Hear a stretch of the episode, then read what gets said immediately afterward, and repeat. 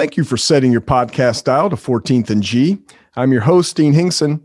We're now more than two weeks past Election Day 2020, and with the dust settling, the process of counting ballots and certifying results state by state grinds on. As Joe Biden moves forward with his transition as the presumptive next president, he does so in an environment where President Trump has not conceded the election. Though his court challenges have borne little fruit, the president maintains allegations of widespread voter fraud, particularly focused on Pennsylvania, Georgia, and Arizona. The three states, had he won, would have ensured him a second term. Uh, the president's contention of fraud carries enormous weight with millions of Americans. Uh, first off, he's the president of the United States. But there's additional currency in that this election was conducted with an unprecedented amount of voting by mail uh, driven by the conditions of the pandemic. As we all now know, mail ballots skewed very much in Biden's favor, while in person voting skewed very much to the president. Conditions that have made not only for painfully slow counting, but an unfamiliar process of seeing election night results changing over a course of days as that large number of mail votes are counted. So, amid recounts and court challenges, uh, this election is concluding and the process is grinding forward. States will certify their results, the Electoral College will meet and will formally elect the president and vice president who will take their oaths of office on January 20th. The questions that remain are what we have learned and what it will mean for the future of the American electoral process. That's why I'm so pleased to be joined today by the preeminent expert on the mechanics of the American election to break it all down. Ben Ginsberg is most often described as a Republican super lawyer. That's because for nearly 40 years he has worked tirelessly in the trenches of Republican campaigns, representing many of them in all of the House, Senate, and gubernatorial committees and associations. If you've been a Republican in an election dispute, you've wanted Ben Ginsberg on your team. He played a central role for the Bush campaign in the 2000 Florida recount and was portrayed by the great Bob Balaban in the HBO movie. And I can tell you, the resemblance is striking. Ben Ginsberg, welcome to 14th and G. Thank you. And thanks for that generous introduction. And as we come up on Thanksgiving, uh, you know, from state certification, there's still some recounts ongoing uh, up through swearing in and inauguration. What are the mechanical next steps of the electoral process in the states as they get their work done and federally under the Constitution? Well, Dean, what you're seeing now is each of the states going through their certification process, which means that each voting jurisdiction, generally counties, but in places like Wisconsin and Michigan, townships and towns as well, are all going back and being sure that their counts were accurate. In other words, that the machines that recorded the, the counts were, and uh, they just go back and sort of do a double check. When each county is done, it sends its results up to the state for the state certification process. In the uh, in the states that are kind of still alive, uh, the certification dates are November, range from November 20th to December 1st. When that happens, the slate of electors is determined. There's a safe harbor day in the Electoral College of December 8th. As long as the states have certified the winner, then that slate is not subject to challenge later by Congress. The slates of electors meet on December the 14th in each of the 50 state capitals they confirm their votes, then that information is sent up to uh, the Congress, to the Senate. It's received by December 23rd. On January 3rd, the new Congress is sworn in. And on January 6th, uh, the House of Representatives meets to open the magic envelopes and to uh, declare the winner of the Electoral College the Senate will do the same for the vice president. That really is a pro forma exercise uh, almost universally in, in our history. And uh, then the inauguration is, of course, January 20th at noon. So, as long as those state results are certified and received by the safe harbor date, the Electoral College meets on December 14th to do the formal election. But so long as those state results are certified and in by the safe harbor date, they, they cannot be challenged by Congress. Correct. Ben, I had a somewhat distressing conversation with my dad recently. Uh, he's a supporter of the president. He's back in North Carolina, and he was clear that he was fine to win or lose at the end of the day.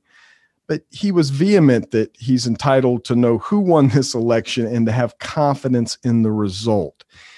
What do you say to those who don't live in the DC bubble, who have no reason to track these events with the sophistication of an election lawyer, a pundit, or a lobbyist? who just want to have confidence in our elections. How do we maintain, restore that trust? That that's a great that's a great question and one of obvious tremendous importance these days because we are a divided country and nobody much likes to lose. And, and so the answer to that is I think to look at the way the election was conducted in your own jurisdiction, in your own hometown or home county. And recognize that there are lots of procedures in the law for airing things that you find might involve irregularities in the election or fraud. So that each state does have a procedure where a candidate, or in some cases, voters, can take something they think is wrong and adjudicate that. In other words, have responsible officials hear that case. So, what you're seeing now with the Trump campaign is they're exercising that right under the laws of the different states Michigan, Pennsylvania, Georgia, Nevada, Wisconsin, Arizona, and basically asking that those state officials take mistakes that the Trump campaign thinks it's found and decide whether that throws enough uh, ballots in dispute to change the outcome of the election. And they'll be um, perfectly able to go through that. But once that process is gone through, that is the finalized result. So the Trump campaign is in the process in this month, these few weeks, of being able to prove any cases that they have that the results are illegitimate. So just like you trust your neighbors who are running the votes in your neighborhood, you should realize that it is folks just like them who are doing it in those contested states. Well, Ben, you've seen something roughly analogous uh, to what we're dealing with. Probably, maybe not a maybe not a, a, great analogy, but you were in the eye of the storm in in the Florida recount back in 2000. Uh, 537 votes separated Bush and Gore out of the millions of ballots cast. There are no states in 2020 with margins that close. Uh, no. But the Florida recount did present issues of what constituted a legally cast ballot, how the count was conducted, when the count was finished. What's so different from the Florida recount versus the cases that the president's lawyers have made in this election? Florida was an unbelievably close election where all parties recognized that there would be a recount because of the of the closeness of the vote. And one significant distinction is that no one said to stop the initial count of votes. President did call for uh, absentee ballots to not be counted, although the absentee ballots he wanted not counted were perfectly legal under the laws of the different states. So that's a fundamental difference between the two of them.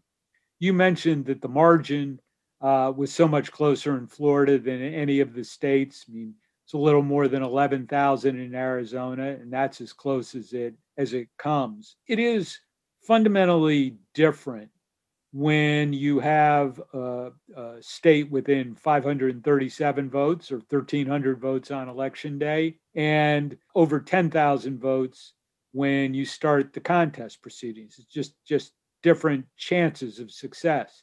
So no one in Florida, no one doubted that there should be recounts. Here, the president has the burden of showing that there were enough irregularities or fraudulently cast ballots to change the margins in each of those states. And so, whether he has done that or not is the subject of all this litigation. That never arose in Florida. Well, sort of looking forward here, because I, I, do think a lot of this is about how Republicans approach, particularly the mail in voting system going forward. I mean, one of my analogies for this election is a football game, which is not a terribly original political analogy, but you know, the massive amount of absentee mail ballots we knew were coming. They like constituted the first three quarters of a ball game in which Republicans didn't really compete. The Democrats ran up the score, and we played beyond expectations in the fourth quarter. Uh, that early and election day in person voting, but we couldn't overcome the lead they had built up. And I think vote by mail is sort of the analog version of remote voting, right? And I don't think it's going anywhere, uh, maybe not on this scale, but I, I don't think it's going anywhere even when life gets back to normal. Uh, can Republicans compete long term without getting into the mail voting game? Well, uh, so Dean, I I think the Republicans have historically been in the mail voting game, and so the abandonment of mail-in voting this time, I think, will be seen as a major strategic mistake. You know, the the first recount, Senate recount I ever did was Connie Mack's 1988 race in Florida, where he lost on election day but the Republican Party of Florida ran such a great absentee ballot program that he ended up winning by many thousands of votes. It isn't that Republicans have bad mail in ballot programs. In fact, we're pretty good. That's why you saw any number of state parties, including Pennsylvania and Florida, tell people to go ahead and vote by mail, despite the president's sort of, I mean, honestly, uninformed comments about mail in voting. The president objected to universal mail in voting, which is where every registered voter in the state got a live ballot. And that was true only in nine states in the country. And the only vague battleground state it was true in was Nevada. But in every other state, it was the same process that Florida uses, which is where the president cast his absentee ballot. And that is uh, a voter has to ask for an application. The application is verified. Then they get sent a ballot. And before the ballot is returned, there are various various authentication processes that the ballot goes through. Why president's message was counter to so many state party messages that mail-in balloting was good might explain your very valid point that Republicans didn't didn't play in the game for the initial part, although they certainly had the opportunity and it's certainly been good in it. And you think at the time of the pandemic, there would be some Republican voters, especially uh, older Republican voters, who would want to take advantage of mail. And why right. why would you discourage them? Right. Because there are and, and there's there's two lines here, right? There are, and it's a lot of Western states, I think, that have actual vote by mail systems and you you get your ballot and that's like I know Washington state that's how you vote you vote by mail versus uh, most states I think where you have to make a request it's an absentee vote by mail system and it's interesting what you said because the polling I think one thing the polling did get right in 2020 was just how much more disposed Republican voters were to vote in person versus that versus that large mail vote coming in for for Joe Biden.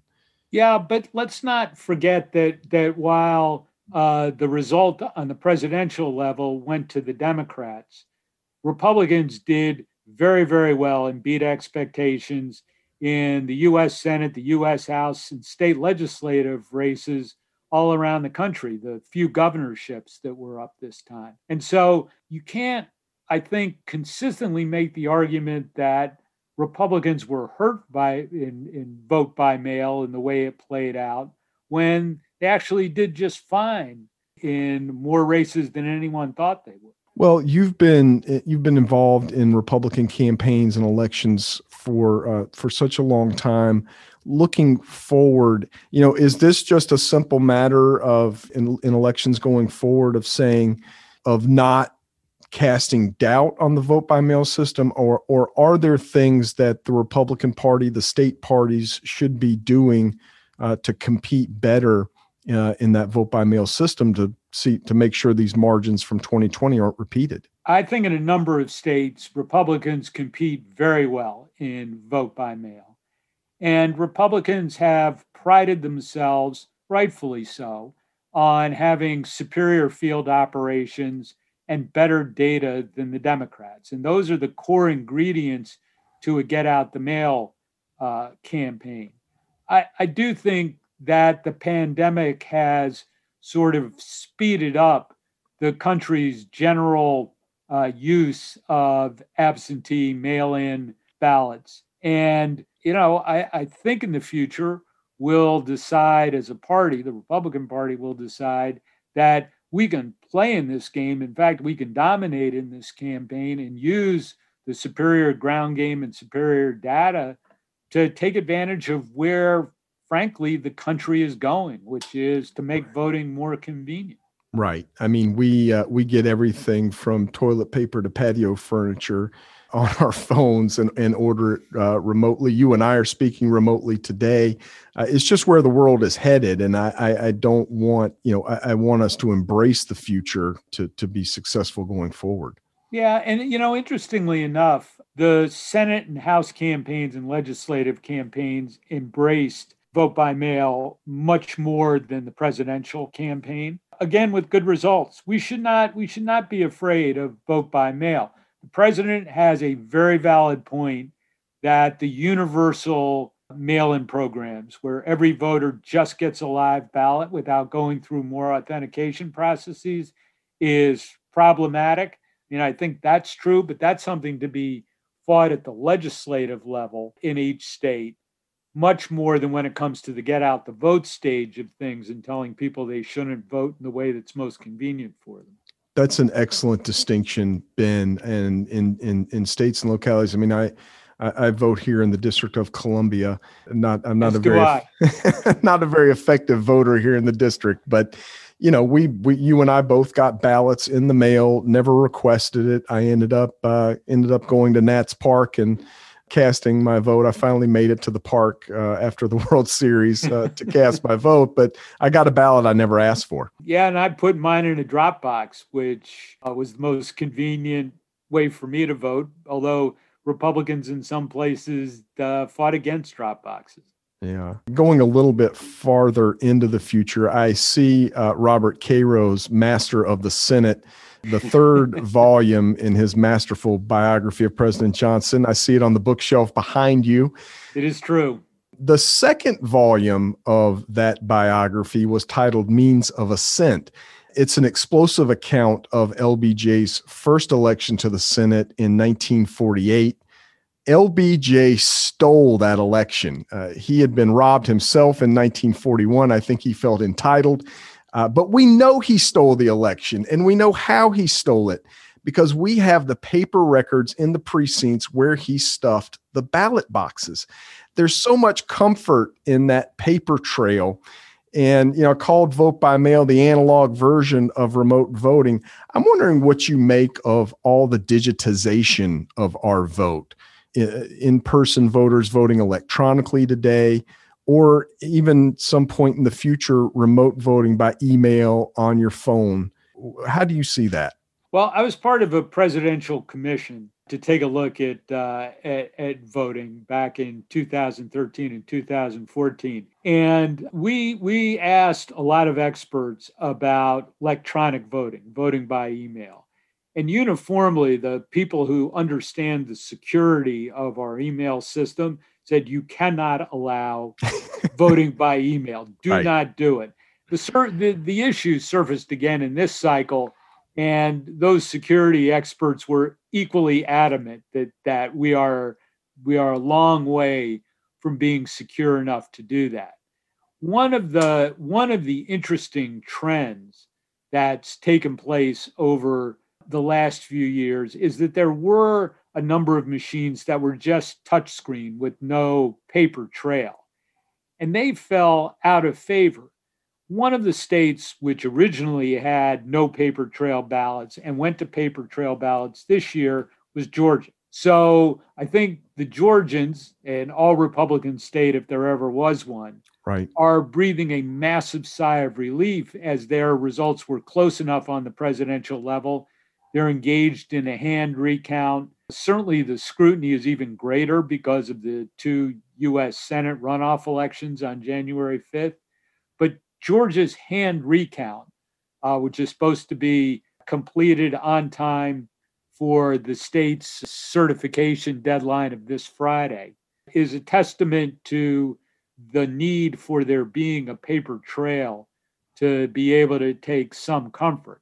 And of course, you can tie back the number of ballots that are cast with the number of people who sign in on the poll book for in person voting or the number of absentee ballot envelopes that exist.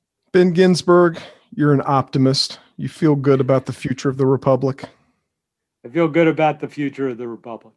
That's terrific to hear. Uh, ben Ginsberg, thanks for joining me today on 14th and G. Dean, thanks for having me.